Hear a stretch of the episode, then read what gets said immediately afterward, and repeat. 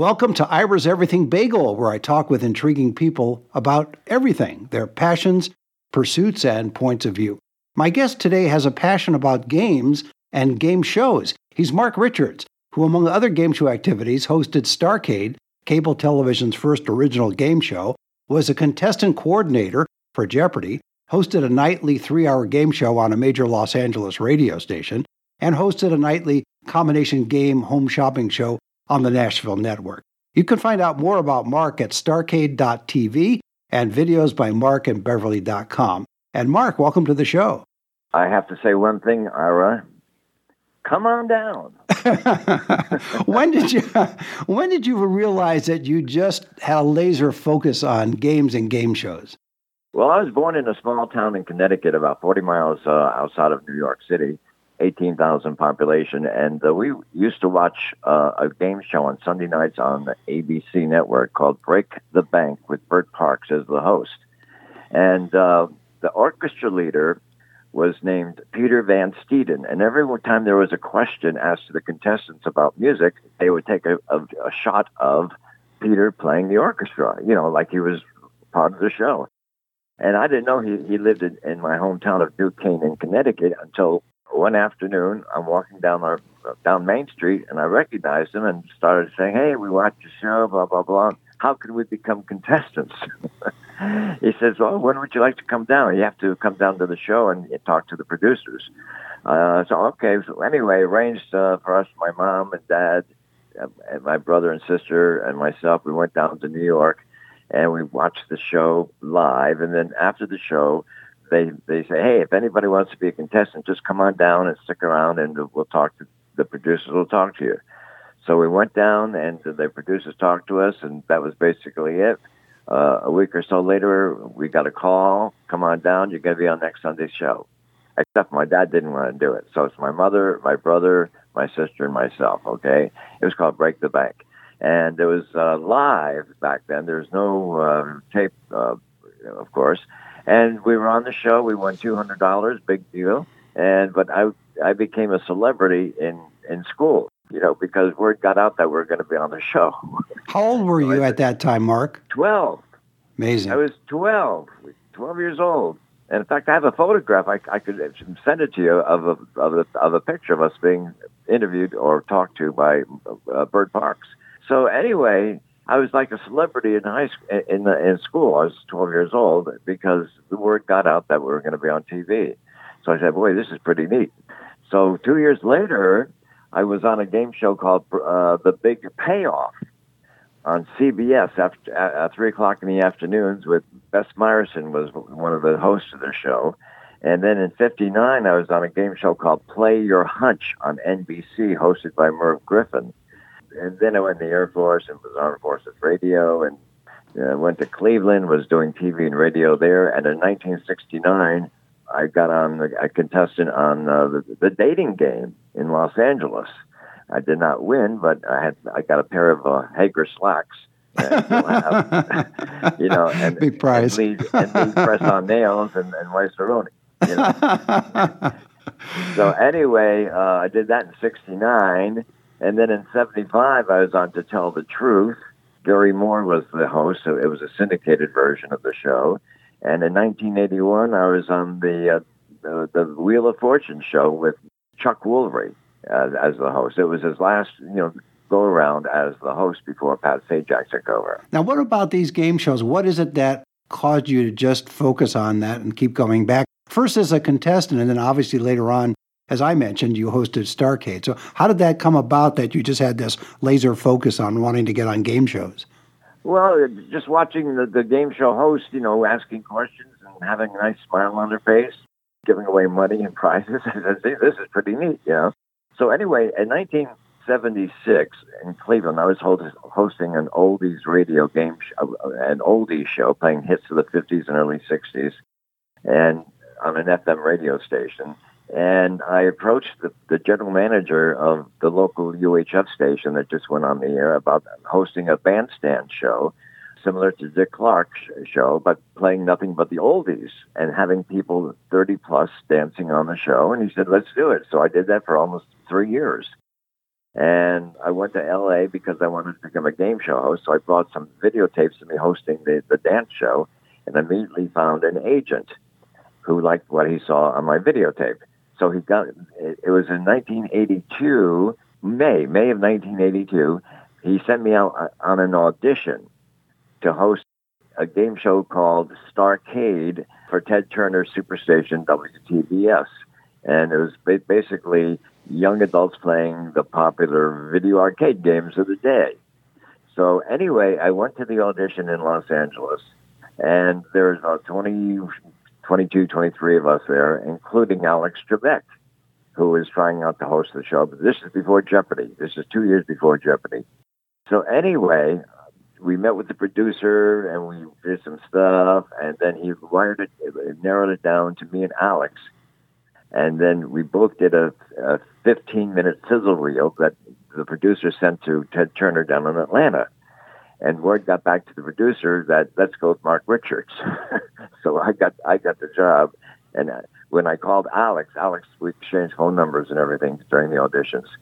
I called Alex. I said, Alex, it's Mark Richards. Hey, Alex. I mean, hey, Mark. What's up? Alex, guess what? I just got the gig for Starcade. now, at this point, Alex was not too thrilled because he needed the job. He was unemployed. Well, yeah, you were competing with each other, so of course. Yeah, well, we weren't competing. I mean, I got the gig. Right, but I mean, initially in the auditions, you you two were up for it, and you won.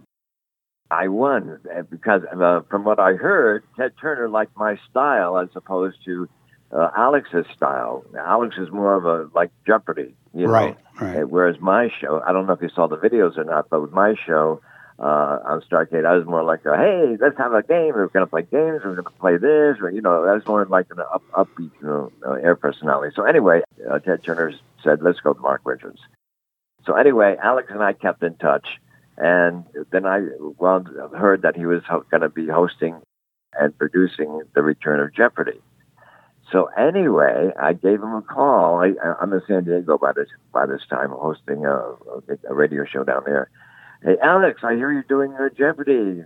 Uh, listen, you're the producer. Get me a gig on the show.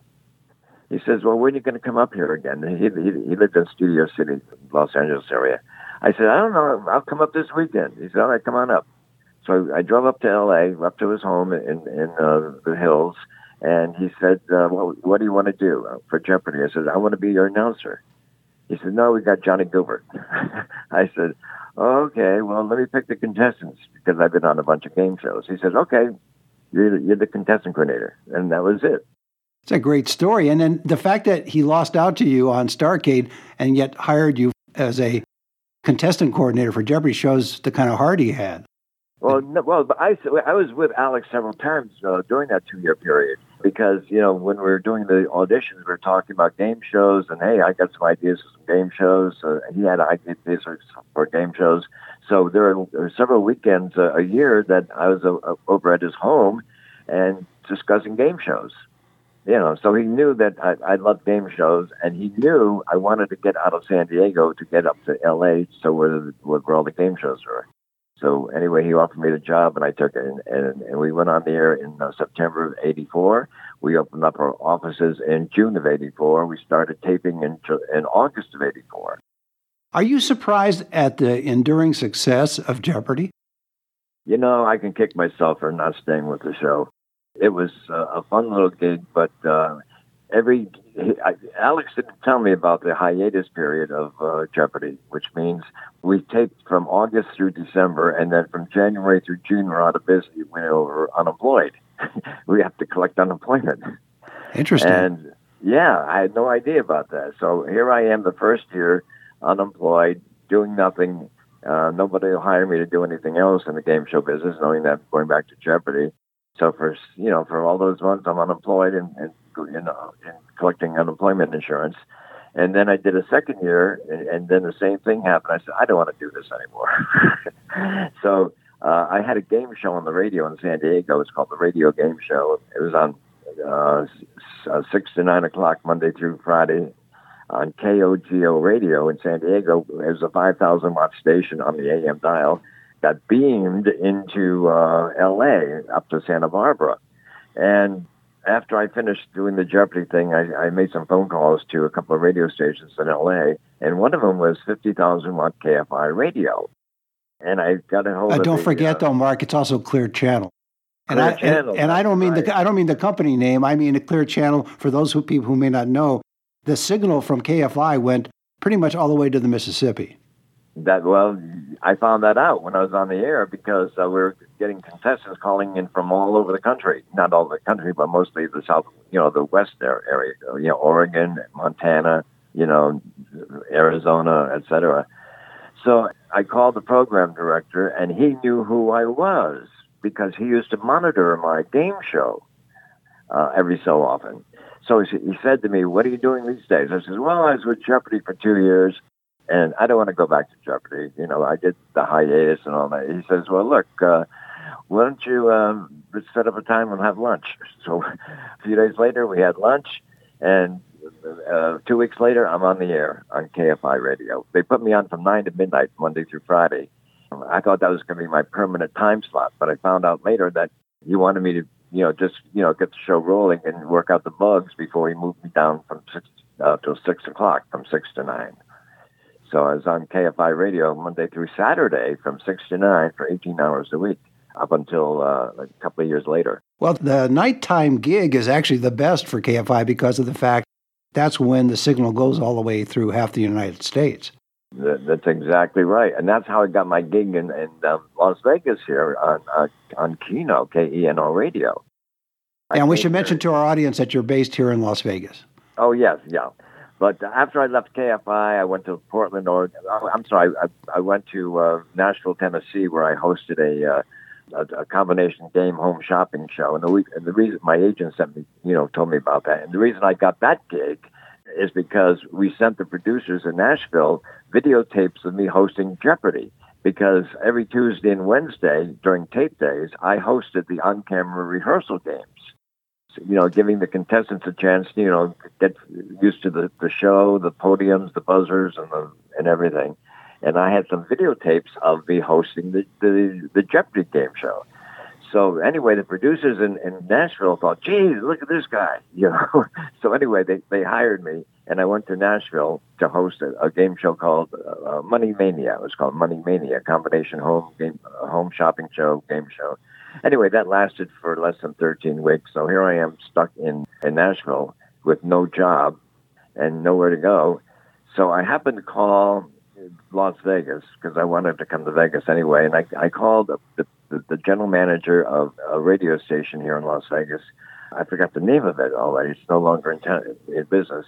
Who, who knew of me and my radio game show because he used to listen to it every so often. So he said, "Look, uh, love to have you work here, uh, but the thing is, I'm moving to Portland, Oregon, to take over an oldie station in Portland. Would you be interested in coming to Portland?" And I said, "Sure." So anyway, I went to Portland, Oregon. Was there until 1989, hosting a game show, and then I came here to Las Vegas, and I wanted to get a, a gig uh, in Vegas during my game show. So I called KENO Radio because they're playing oldies, which is my favorite kind of music. And the program or the operations director named Gary Campbell happened to know who I was because he listened to my game show. so I, I started working on Keno every night for, for almost two years. Well, it sounds like your reputation preceded you. All these different Yeah. people knew you in different ways. Have you ever thought about auditioning for QVC or HSN just because of your background with the Nashville network where you're doing that combination show? Well, actually, actually, it was the Nashville network, Nash, like Nashville, Tennessee. No, never did. I had no interest. I wanted to be a game show host. I didn't want to sell product, you know. Right. Uh, Unless it were uh, games, of course, then you could do both. Yeah, I could, but nah. I, I, I was so anyway. I'm here in Vegas, and uh, I was doing my oldie show, and then I was moonlighting, working in various nightclubs and and uh, not nightclubs, but the lounges of several casinos here in town. At nighttime, when the band went on their, the house band went on their, their 20 minute break, I would play audience participation games. I, I did that at the Sahara, not the Sahara, but the Sands, the uh, Riviera, and also um, in 1994 and 95 at the Las Vegas Hilton, which I'm sure you're familiar with. Indeed. so, well, what's interesting about your career is that you have moved around a lot, and, and yet your focus again has to be in the game show area. You're now in the video business as well, video production for weddings as well, but you've always had this interest, and that's that's what fascinated me about you is that you continued that from age 12 onward. So regardless of where you lived or worked, that's always been your focus. Who were some of the interesting people you met along the way in your career in Los Angeles or even Nashville or other places that come to mind? People that were such as Alex Trebek, you talked about him. Are there others? You, uh, you didn't mention Merv Griffin, but I know there's a part of Merv Griffin that's part of your story. Yeah, but, but here's here's my biggest thrill in my life is a face-to-face meeting with Mark Goodson. After I left Jeopardy, and before I went to Nashville. Well, wait a minute. Let's explain to our listeners. A lot of people may not know who Mark Goodson is. Mark Goodson was part of Goodson Todman Productions, which was responsible for many, many national game shows, national television game shows.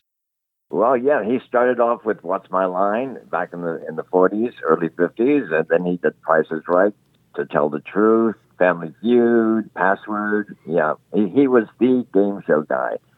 So anyway, I managed to get an appointment with Mark Goodson in his office, and he looked at some a video of me hosting Jeopardy, and he was very impressed. He really liked it, and uh, never got back to me.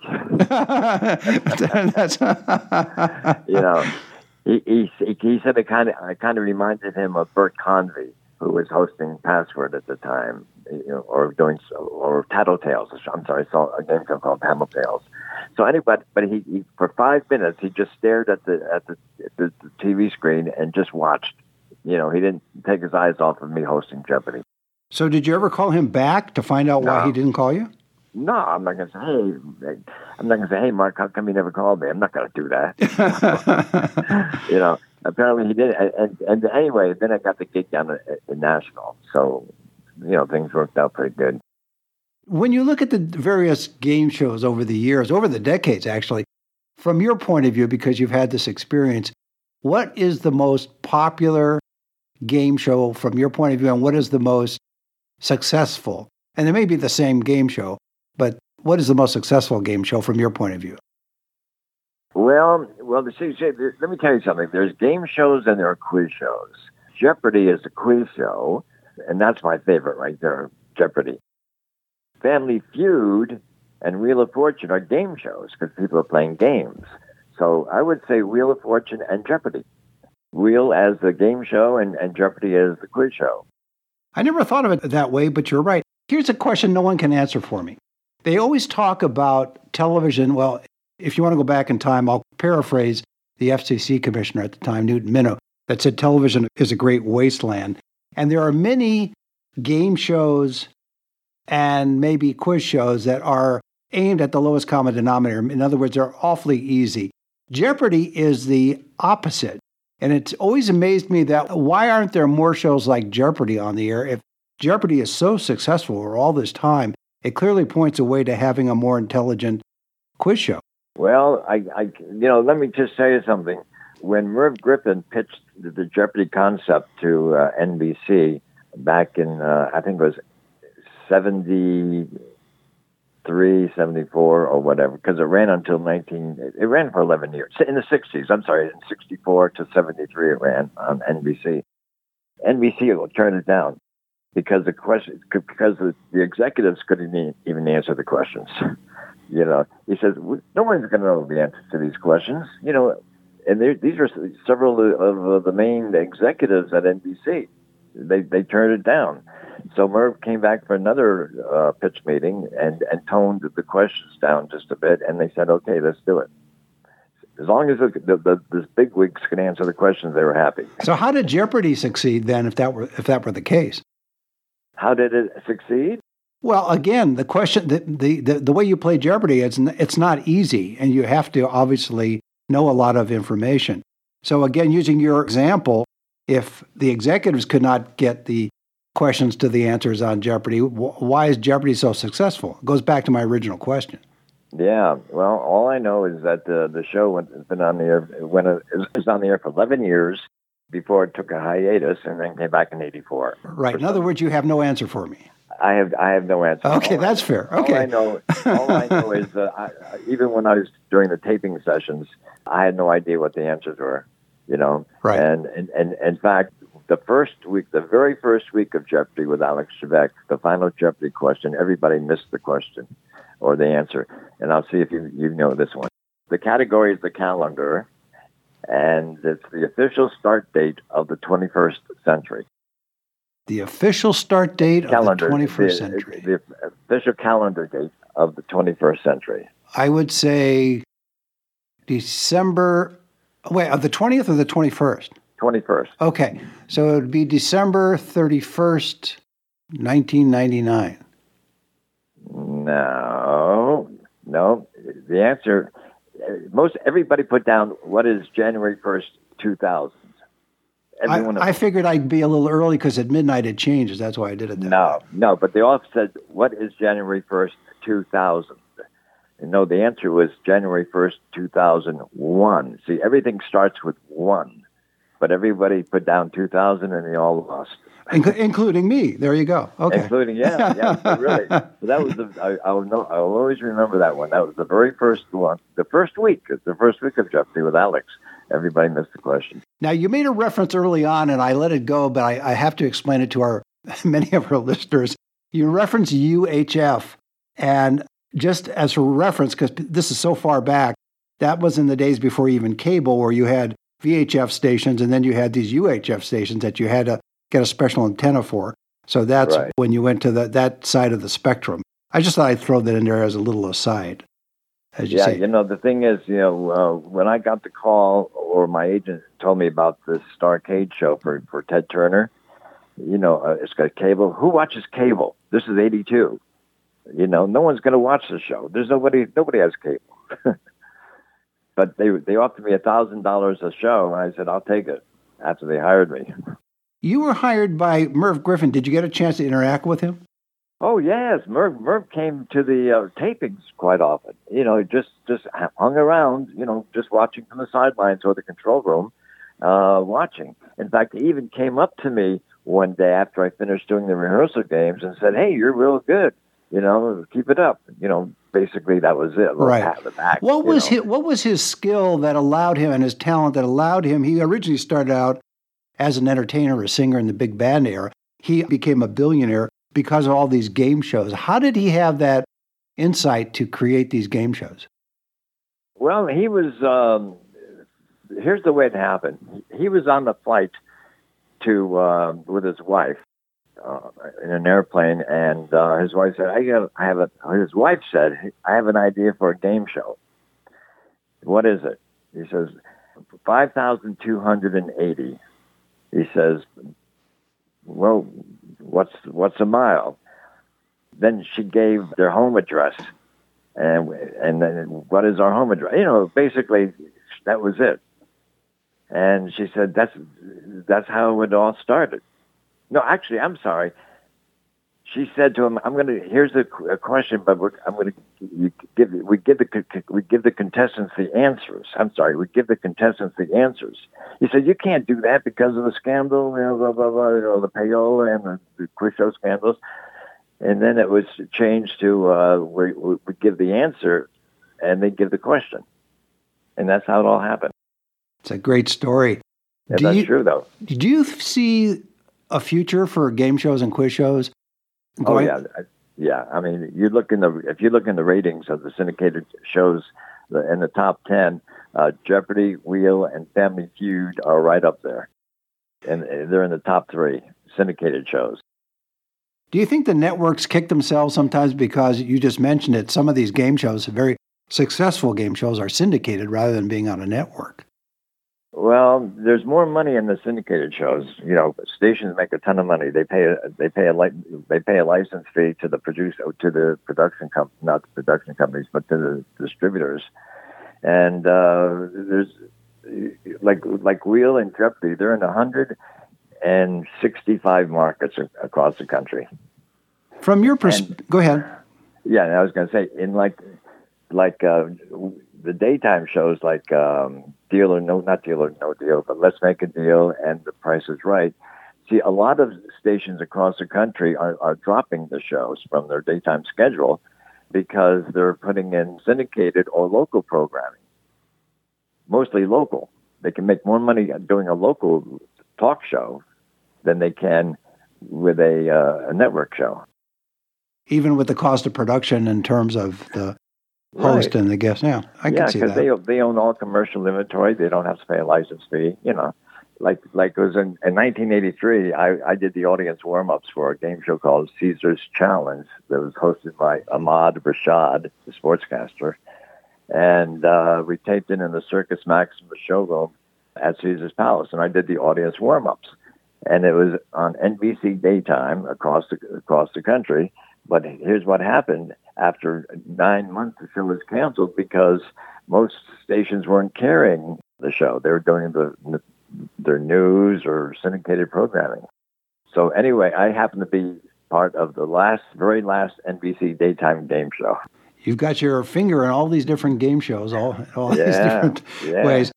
I asked you about the future of game shows and quiz shows. How about the future of Mark Richards? Are you going to keep your hands on that on that wheel of not fortune, Well- but that wheel of game shows? Well, let me let me tell you something. As as we speak, over the last few few months or so, I came up with an idea for a game show to be produced locally in cities across the country. It's called Vegas Vacation, and it's like a basic trivia show. You know, not like Jeopardy questions, but just general knowledge trivia, where contestants compete to uh, win a trip to Las Vegas. But the thing is, they have to pay a fee to be on the show. They have to buy in and and the fees that they, they that, are collected covers the production costs for the local TV stations and the and the airfare and the hotel. Interesting. And a lot of stations are saying no, no, no, no, no. I mean, I contacted Cox, Cox, I, I, I broadcasting. I contacted Scripps.